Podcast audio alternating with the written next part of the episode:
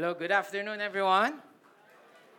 Ayan, for the very first time, di na ako nalito kung good morning or good afternoon because saktong good afternoon na talaga.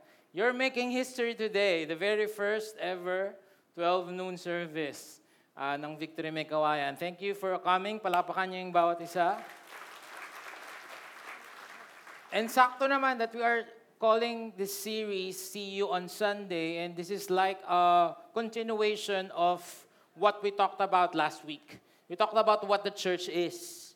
And the reason why we're talking about this again is that the pandemic kind of blurred how church looks like. Di ba? Kaya yung title natin, See You on Sunday, although of course, church doesn't really happen on Sundays lang. But at least, di ba, no, before naman tayo mag-pandemic, kahit naman hindi ka pa taga-victory or kahit hindi ka pa naman born again, Lagi naman tayo nagsisimba ng Sunday, tama ba? Right? Ako po hindi. Birthday ko lang, Pasko. Di ba? I mean, we have this longing inside of us that at least once a week, we go to church.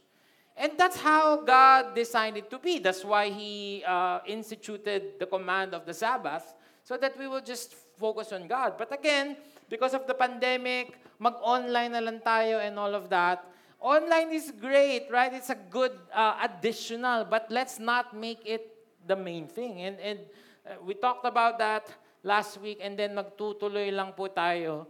So, we're gonna talk about that today. And also, that's the reason why we changed uh, the, the, the pattern, the, the format of our service. Magiging 9 and 12. Mamaya, Uh, I'll talk about that more. Why do why do we have to do this? And uh, and and and for some of you baka hassle, okay? Hassle pastor, sanay na sanay na po ako ng ganito, ang tagal na pong ganyan. Iniba niyo pa, di ba? So I know that and thank you for adjusting. But we have reasons why we do these things. So please be uh, here in the next two weeks. We're gonna again look deeper at what uh, God called the church to be we, uh, with Victory Marilao, this is our team po in Victory Marilao, um, every year yan, merong strategic planning. Right? In Victory Marilao and Mekawayan, it's the first time that I'm gonna do uh, victor, uh, strategic planning with them. But a month ago, when I was praying, God told me, wag muna kayong mag-strat plan. Okay? Strat plan is great, strategy is great, but ang unahin mo is to get to know your team, our team there in Marilao, uh, uh, deeper. Because um, that's the most important thing. So, so I talked to them, okay, hindi mo tayo magsa-strat plan this year. We're gonna have a retreat.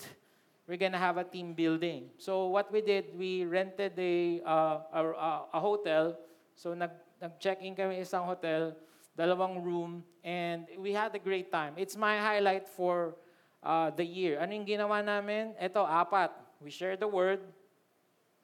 We shared food, which is my fa- favorite. Okay, favorite ko yan sa apat. We prayed for one another. And, and we shared our lives. There was an activity. I cannot show you the pictures because it's really private. There was an activity where we looked at our not just not just the recent past, no, not just not just 5, 10 years, all the way to childhood. Yung mga extreme low moments of our lives. So may activity kaming ginawa na ganun that na-force kaming mag-share. And I was just shocked. And my heart was broken because grabe yung mga pinagdaanan nitong mga team natin sa Marilao, including me, of course. Broken. I'm also broken. Like mga may namatay na magulang, may lumaki na walang magulang, may lumaki na sa kalye, okay, merong uh, sira yung buhay, iniwan ng magulang, may walang pera, and all of that. And and and because of that, parang wow, grabe no. And now, totoong totoo that the old is gone, the new has come. Walang kabakas-bakas na ito yung past mo.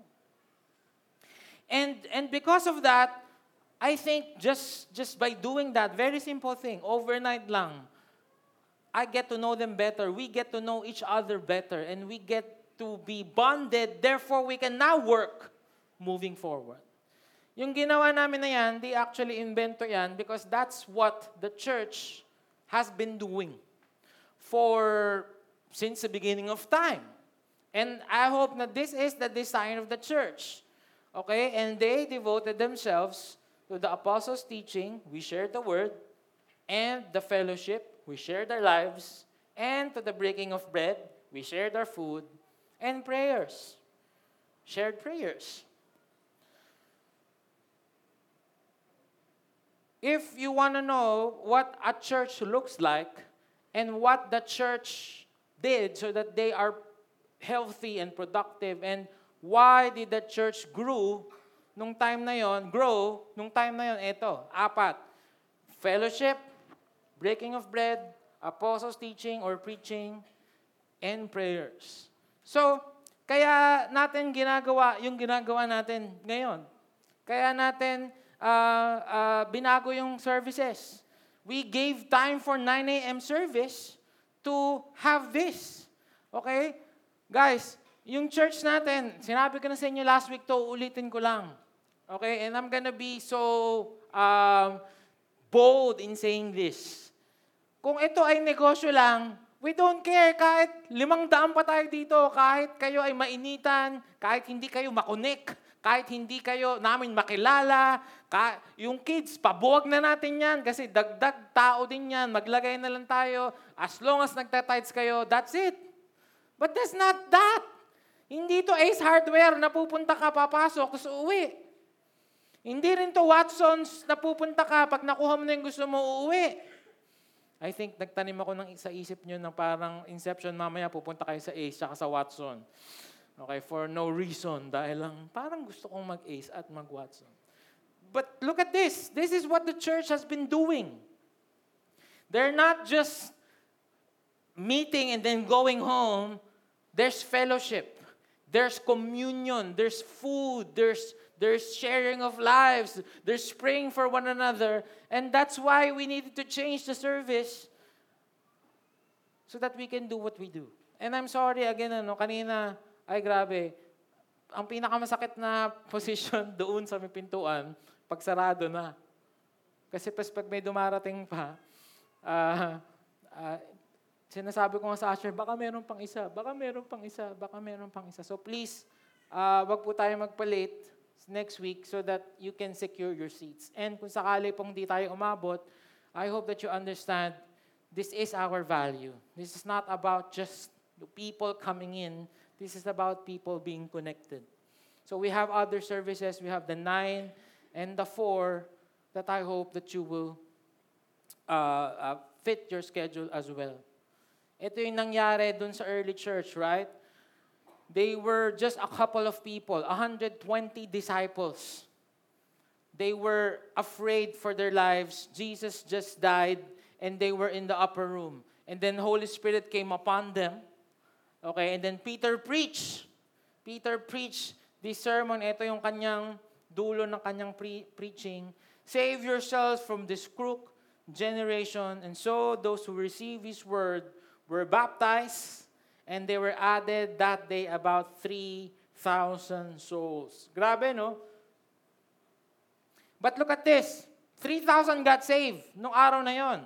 If this is just about saving people, then sana sabi ni Peter, okay, magsibalikan na kayo sa kanya-kanya yung bahay. See you in heaven.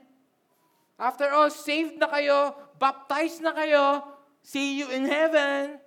Huwag na tayo mag-meet dito, delikado pa. Uh, illegal tong gagawin natin. See you in heaven. But no, that didn't happen. Because after that, verse 41 is the verse 42 that I shared you kanina.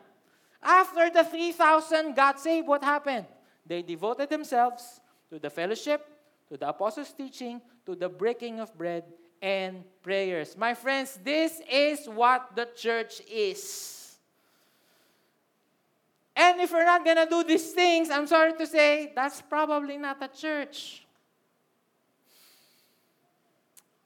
That's why for the next two weeks, titingnan natin ulit ano ba yung design ng church, ano ba yung church, at ano ang design ni, ni Jesus, and hopefully magawa natin hopefully magawa natin. Number one, the church is together. Sabihin nyo nga, together.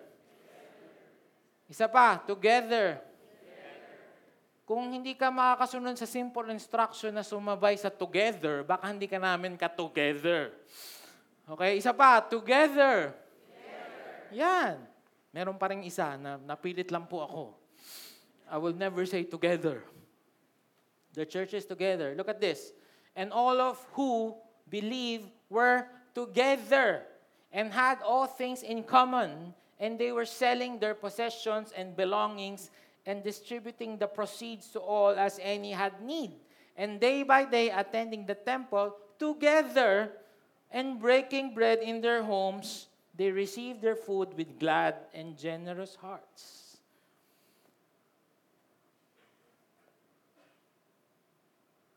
The church needs to actually physically, literally be together. There's something when we dress up, okay, there's something that naligo ka, abayin mo yung katabi mo kung naligo nga ba. Hindi, basa po yung book. Pastor, mukhang naligo. Na-scam ka niya, nagbasa lang ng book sa toilet yan. There's something that, that, that, that, that you gear up for this. You pick, you pick a nice clothes. Okay, it doesn't have to be extravagant, but nicer than the rest of your days probably. Kaya nga nung unang panahon, may tinatawag na Sunday's best. Pastor, kung mga unang panahon ka naman, parang nabutang ko pa po yun eh. Diba? Yung medyo mas maayos yung damit mo kaysa the, the normal days, right? Why? You believe this is important. Because you're gonna meet the Lord here. And you're gonna meet your friends here. And you're gonna meet your crush here nung ikaw ay single pa. So there's this really the power of togetherness. And, and that cannot be done online. Mabuti nga sana kung talagang pag online na ay uh, titigil mo na lahat ng ginagawa mo at magwo may nagdad meron na pong kagad nagrereklamo. Sorry po. Kung sana titigil mo lahat yung ginagawa mo and then you're gonna fix the eyes on the screen. Pero alam ko na na sinasabay mo nga yung pamamalansya habang nagwo-worship. Diba? I'm lost without you. Where will I be? Sinasabay mo yung labada habang nagwo-worship. At anong sabi ng Bible? If you uh, seek first the labada, the labada will be added unto you. Kaya hindi nauubos. Di ba nagtataka ka, ba't hindi nauubos? Eh, inuuna mo yung labada eh. Seek first the labada and the labada will be added unto you. Alright? So, but when you stop doing everything and you pick a place. This is important. A place, a time, and a schedule every Sunday. Just to do that. Not just to worship God, okay? Again, doing these four things. Fellowship, breaking of bread, communion, and, and prayer. That's what God wants for us. I told you this last week. Let's resist. Okay? Um, the, the, the pull of social media because, again, we are the most connected generation and yet the most disconnected. I love this book by uh, Ricky Martin. Ay, iba pala yun. Uno, dos, tres! Chris Martin. Ito sa kanyang book. Sabi niya, are we using social media or is it using us? social media is not social, they said. It's more about the media, less about being social. Okay? Whether you're tweeting or Instagramming, you're essential talking at someone, not with someone. Do you get that? So I'm gonna give you a picture. Halimbawa, nag-post kami ni Carmen na nag-date kami. And then Kuya Teddy uh, saw it. Right? And then, and, and then, uy, ang galing, ang galing nila Rui and Carmen nagde-date. Okay, that's good because I uh, uh, inspired them. I, I use social media. But that's only one way because I am talking to them, not with them. Do you get the difference? Magkaiba yon. Talking at someone, not with someone. The one another experience is absent from it. Pero iba yon kung kami mismo, o labas tayo, at tayong apat, o uh, Kuya Eli, Ate Yoli, Tayong anim. Mag-lunch tayo. The talking together happens. And we give, we have this false impression that we know each other because of social media, but not really. In fact, we're not gonna show you everything as, as he continues. Sabi niya, every person becomes the creator of his own private world. It's a secret world of preference and temptation. It's a world where you choose. You choose everything. You choose your entertainment. You choose your music. You choose your relationship. You become God in your little world and your screen and you create the little world that you want. You're the creator of your own private universe, and outside your own private cyberspace is the outer darkness of whatever and whomever you reject. In fact, I'm not gonna share to you everything on social media. Hindi ko siya share doon na pinukpok ko ng uh, pinukpok ko ng kawali ang ulo ni Yuel because I was so mad at him. I'm not gonna put that there. I don't do that, by the way. But in case I do that, do you think I'll share that? I won't. That makes it fake. That makes it incomplete. Pero kung may togetherness, balik tayo, kung magkaka-victory group kami ni Kuya Teddy, ni Kuya Ellie. Highs and lows pa lang. Anong lows mo, Pastor Rui? Napukpo ko ng kawali si Yuwel eh. Si Carmen, sa galit ko, sinagasaan ko. Grabe no. Grabe kang magalit, pastor. Oo, oh, sinagasaan ko kasi. That will never happen on social media. Do you understand what we're saying? So we need to be together. We need to be vulnerable with one another. And shares our and share our deepest, darkest thoughts and feelings. Like what I've told you last Tuesday, nung nag-sharing kami, ay grabe pala, grabe pala mga nangyari sa mga to. And because of that, mas minahal ko sila at mas minahal nila ako. Lumalim yung aming pagmamahal. Hindi lang siya trabaho. That will never happen on social media. That's why we're, we're, we're telling you, we're asking you, let's go back to the design of the church, being together. Why do we need to be together? What's the goal? Well, let's push each other and help each other to honor God. Yun pa din. You're honoring God by yourself, but not just that. Hopefully, you help someone honor God. You help someone make disciples. You point someone to Christ. Na kahit ano pang problema yan, marriage ba, finances ba, Children mo ba? Sin ba yan? Si Jesus pa rin. And it's impossible, almost impossible, to pick yourself up. Anong sabi ng Bible? Pity a man who falls down and no one is there to pick him up. So you need someone that will help you. Tara, tara, balik tayo kay Jesus. Alam niyo ba kung bakit willing at, at ready kami pumusta na ilimit natin ng 300. Paano yung mga uuwi? And again, we're not happy na may uuwi, but please hear, hear, us, hear us out here. We don't want just a crowd. Kasi yung crowd, walang spiritual foundation. At kahit mukhang napakadami, mukhang napakadaming tao, it will give us a false impression, it's fool's gold na, wow, ang dami natin, we're making disciples. Pero sa totoo lang, pag dumating ang problema at yung tao na yun na hindi connected, at yung tao na yun ay walang katuwang, at yung tao na yun ay walang katulong sa kanyang buhay, malamang sa malamang, bibitaw din yun. E di ganun din. So might as well keep it in a manageable number so that we can reach you. And later, after the 12 noon service, ulit-ulit namin sinabi sa inyo, sana kumain na kayo. Para you can stay. Again, hindi to parang Ace Hardware. May kinuha ka, aalis, uuwi. May kinuha ka sa Watson, uuwi. Binayaran po talaga ako ng Ace tsaka ng Watson. Para ulit-ulitin ng kanilang brand. I hope that you will stay. Because malayo pa yung 4 p.m. service, we can use this room to get to know someone, to pray with someone, to be friends with someone, at makonect.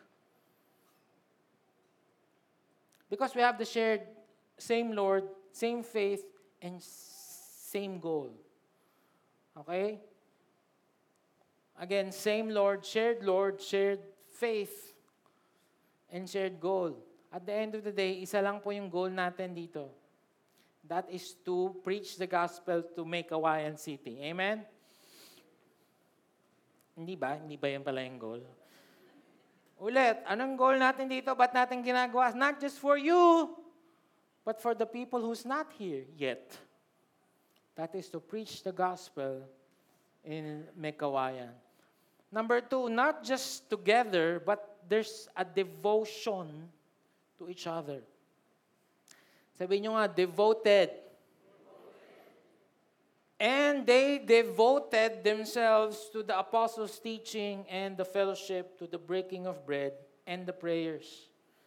When you say you're devoted to something, you give it away. Okay? You set it aside. You set it apart. Okay? In, another translation, they gave themselves away.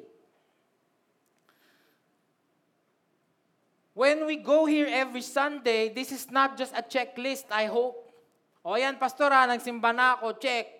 O yan na, pastor, nakipag-pray na ako. Ay, pray pa kasi, check. Okay, ah, uh, okay. Sige, once, once a month, kakain ako with you. Okay, sige, check. Once a month, uh, sige, mag, uh, tayo sharing. No, I hope it's not like that. Look at that, devoted. When you are devoted to something, you set it apart. You set it aside. You make importance for it. They gave themselves away to each other. That's the design of the church. Now, again, ano kung bago ka lang, you're just trying this out, okay naman. Okay lang ng pastor, bago pa lang ako, pinag-devote-devote mo na ako. Okay naman. Pero ilang taon ka na ba dito? 10 years po. Hanggang ngayon, nagtatry ka pa din. Hanggang ngayon, hindi ka pa rin connected. So tingnan mo yung katabi mo, you have to devote yourselves to that, to that person.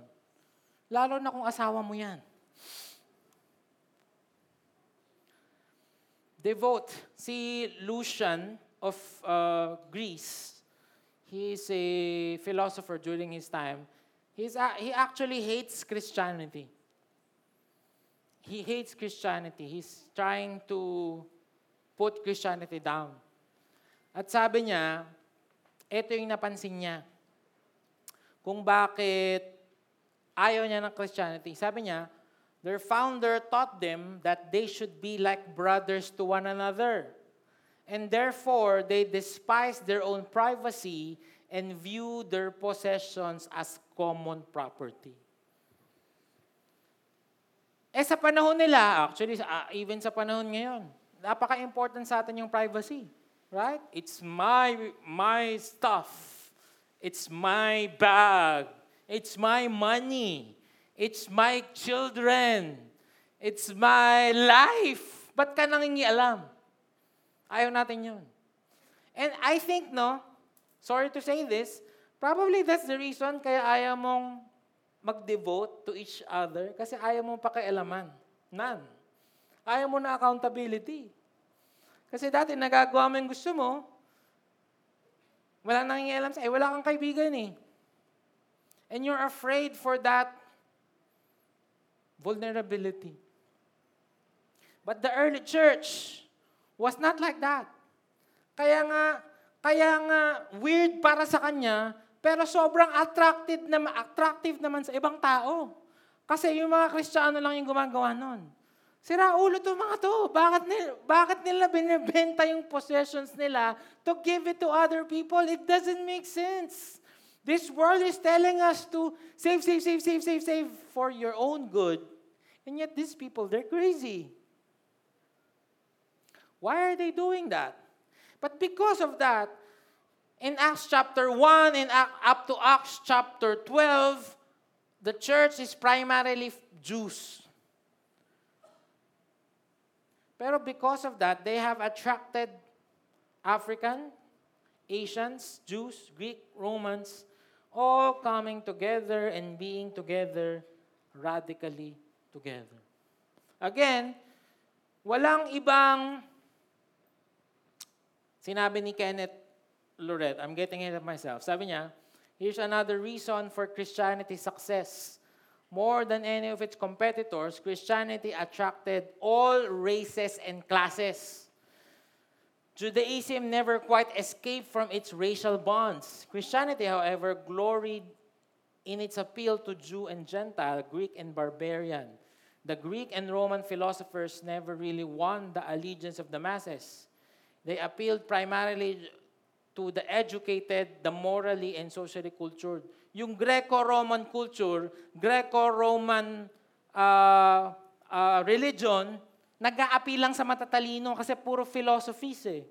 So naiwan yung mga hindi masyado nakapag-aral. Pero yung Christianity, yung may certain balance of that, that people understands what is being taught. And at the same way, hindi naman siya sobrang simple for the elite na, na kumbaga, nag-a-appeal sa mga elite, nag-a-appeal sa mga scholars, nag-a-appeal sa mga philosophers, but for some reason, nag-a-appeal din sa mga not well-educated. Sabi nung book. Not only that, Christianity drew the lowly and the unlettered and also for both sexes. And also, no religion took in so many groups and strata of society the question must be raised why this unprecedented comprehensive came to appear first in the world, Christianity. Christianity, whereas main rivals were primarily for men, and the church welcomed both rich and poor. Alam niyo, sinulat yan, matagal nang yung librong yan, pero I can say that that's true for Victory May Kawayan. If you look around you, this is the perfect mix of people, okay? May mayaman dito, Taas kamay ng mayaman? Taas kamay? Hold upin namin. Hindi magtataas, okay? May mahirap. Merong nagma-masters. Merong may PhD. Merong may doktor. Pero meron ding hindi nakapag-aral. Merong walang anak. Merong, merong walang anak. Parehas lang yan. May anak, merong walang anak. Merong may sasakyan, merong naka-motor, uh, merong nagko-commute. Merong merong matalino, merong di nakapagtapos. And what keep us together and what keeps us in unity, not uniformity, is the power of the Holy Spirit. That for some reason, okay, if you know my, my preaching, it's 80% English. Because that's who I am. Pero, naiintindihan ng lahat. Why? It's the Holy Spirit. Yun ang nangyayari before at yun yung nangyayari ngayon. Right? And only Christianity does that. That we are together amidst the differences in uh, fashion. Tingnan mo yung itsura mo. Uh, nung katabi mo. Trip mo ba yung fashion sense niya? Okay? Yung iba, pink yung buhok. Ay, wala si TJ. Pero kaibigan mo siya. Okay? Iba-iba yung gusto nating pagkain, pero kaibigan mo siya. Okay? Iba-iba ang ating uh, trip, iba-iba ang ating profession, iba-iba ang ating language, iba-iba ating value, but we are being pulled together by one Lord, one faith, one goal, that is to honor God, make disciples here in Victory Mekawayan. Amen ba yun? And I hope that we will continue to do that. Amen. Sige, palapakan natin si Lord.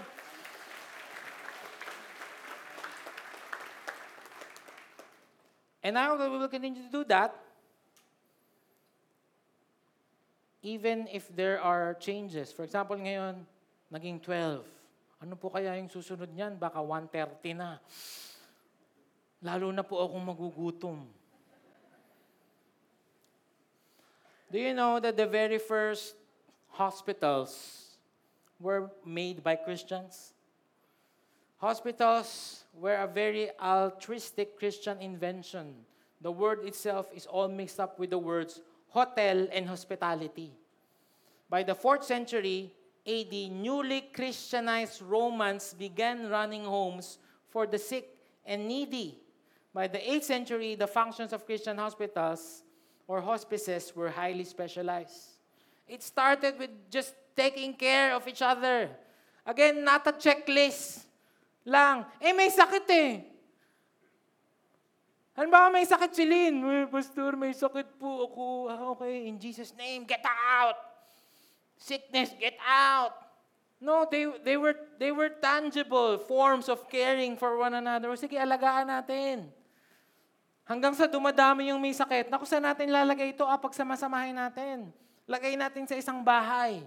Tapos lahat na merong, merong ah, skill para maggamot, padala natin doon. Nagsimula sa ganun. Tapos naging ospital. Sadly, ngayon, ang ospital ay negosyo.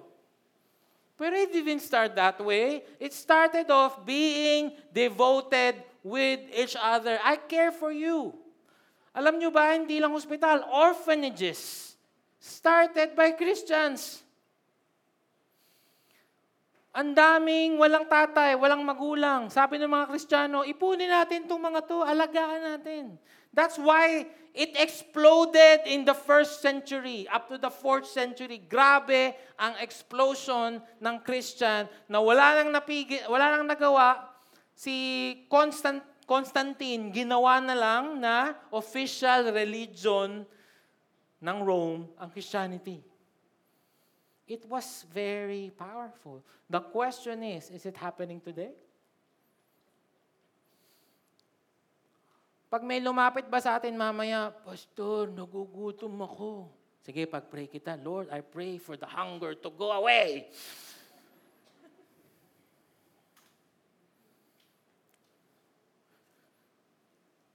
God called you and me to be together, to be not just seeing every Sunday, devoted to each other. So yung katabi mo, paprint mo yung picture niya, lagay mo sa wallet mo, deboto ka niya. Worship mo siya. No, it's not talking about that, the devotion to the person, but the devotion to everyone.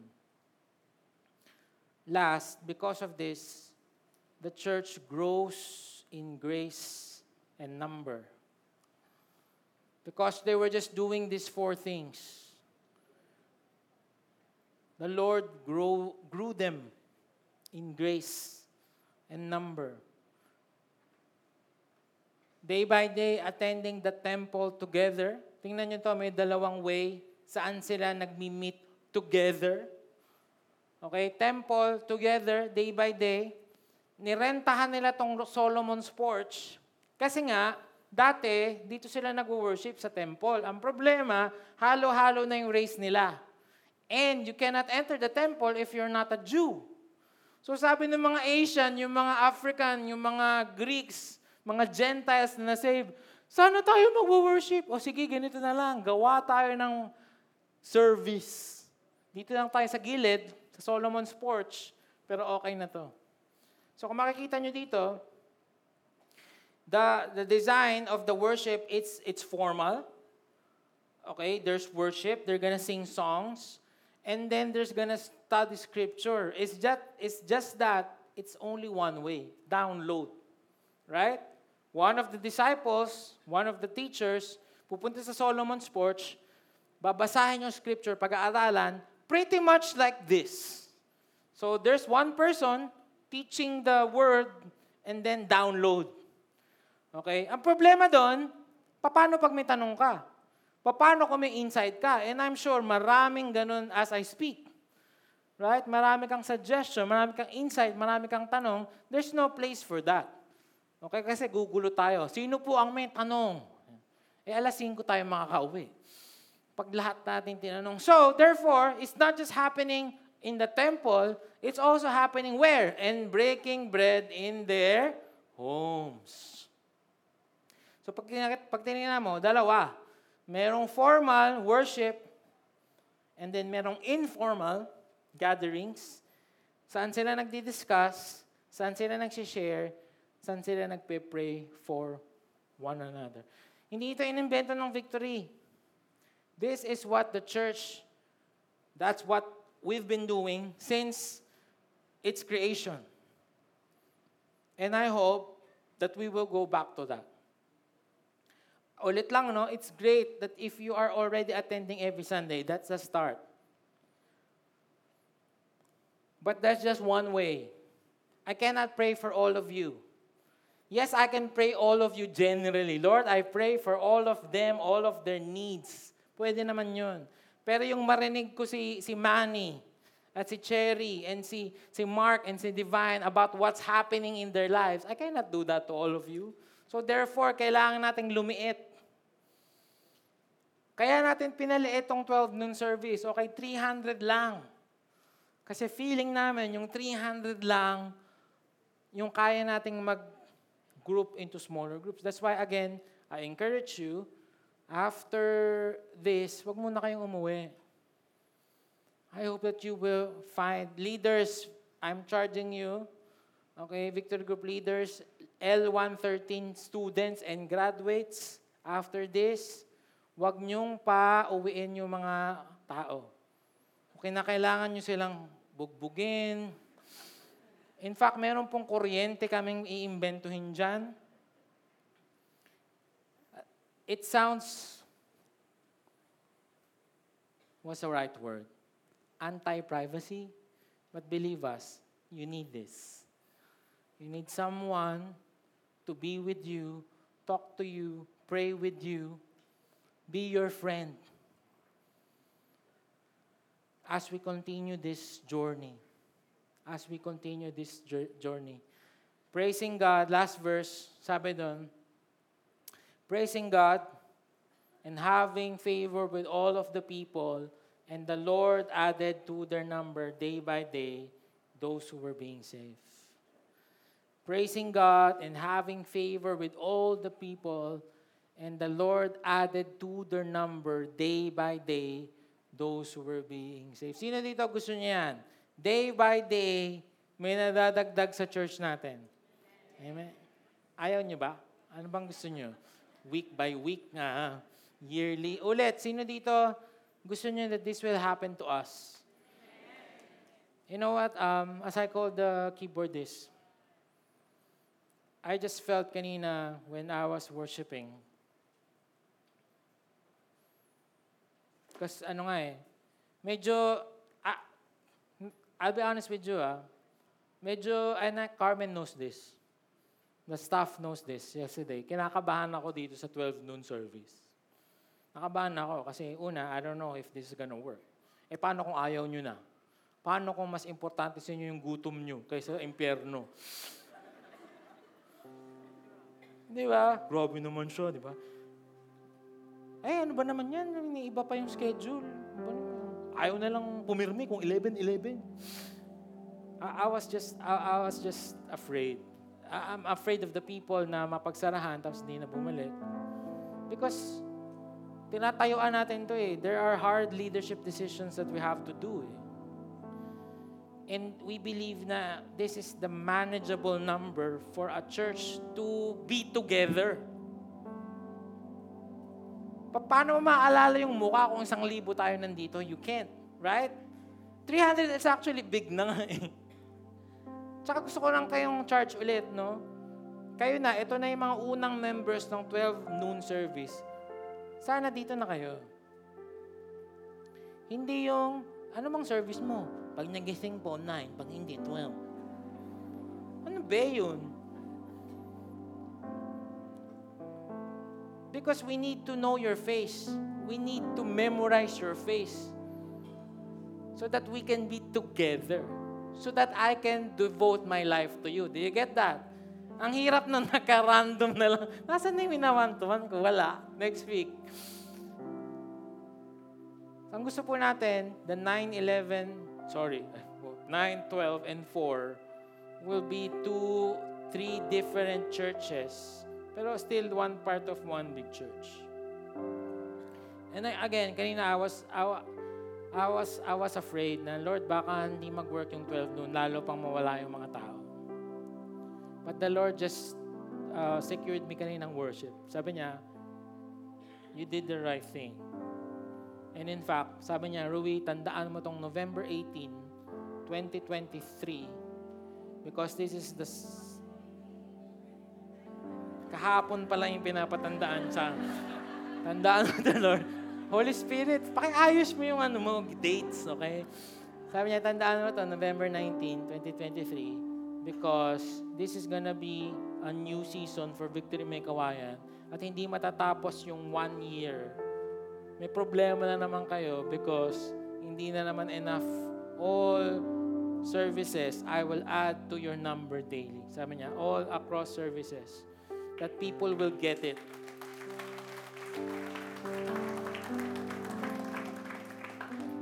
That people will get it. And people will buy it. And people will devote themselves to the Lord and to each other. And when, when people gets it, and people understood it, na okay, hindi pala to parang grocery lang. No, akong preaching, uwi na ako. This church will explode. And sabi ni Lord, I will be the one to add to their number daily. Those who are being saved. Amen? Alam nyo, sige palapakan si Lord. Ito pag-pray nyo lang. And I believe this is gonna, this is, ayokong sabihin kasi baka hindi matuloy eh. Pero I just feel it in the spirit. I love this place. I love Supima. Pero in five years' time, I don't think we're gonna fit here anymore. So we're gonna look for a place. Actually, may kausap na ako um, that, that, that can fit us, that can serve us more. Or probably somewhere here na ibang lugar. To serve you better, to but we can worship together. And who's the one who's gonna do it? Not me, not us, not the staff. The Lord added to their number day by day those who are being saved. I'm excited for that. Thank you kasi kasama kayo dun. Right? Kasama kayo dun. Close your eyes.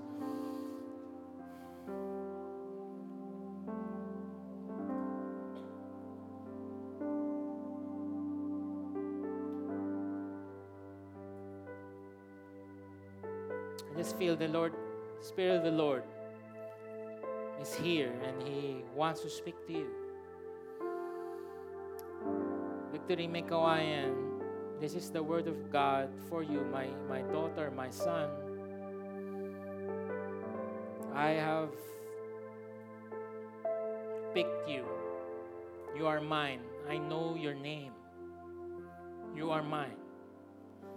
I have designed you not to be a weak church, but a mighty church because it's my church, the Lord says.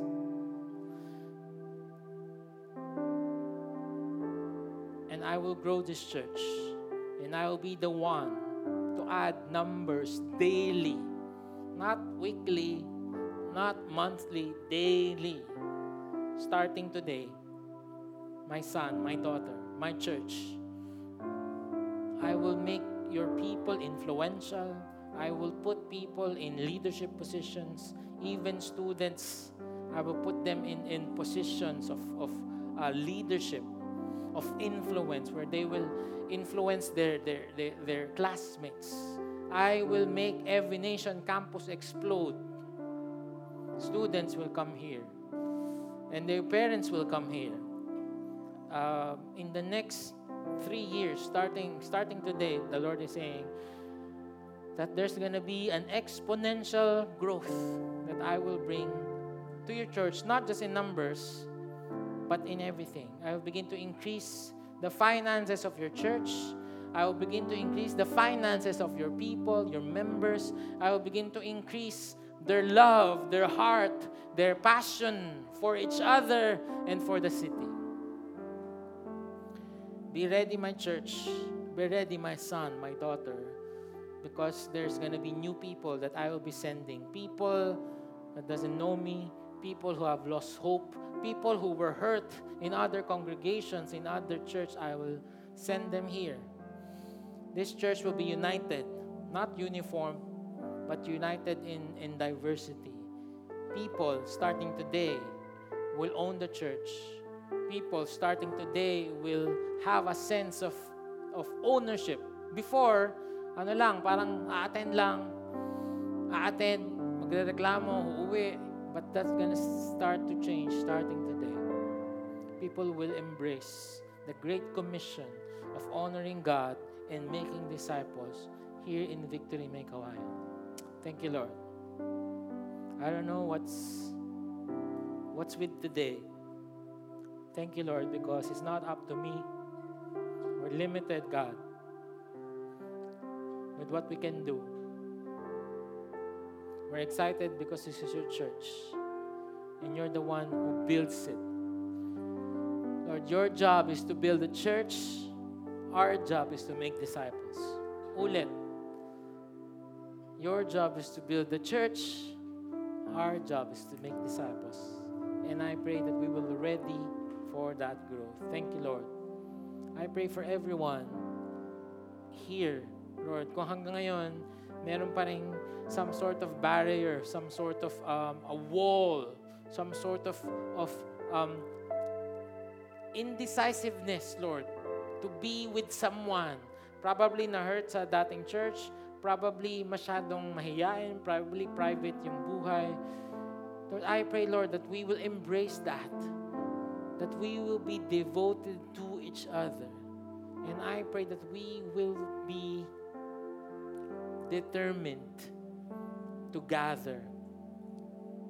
Because we need each other. We need to be together. Thank you so much, Lord. We just praise you. We honor you. We thank you because you're the one who adds to our number daily. Thank you, God. In Jesus' name, amen.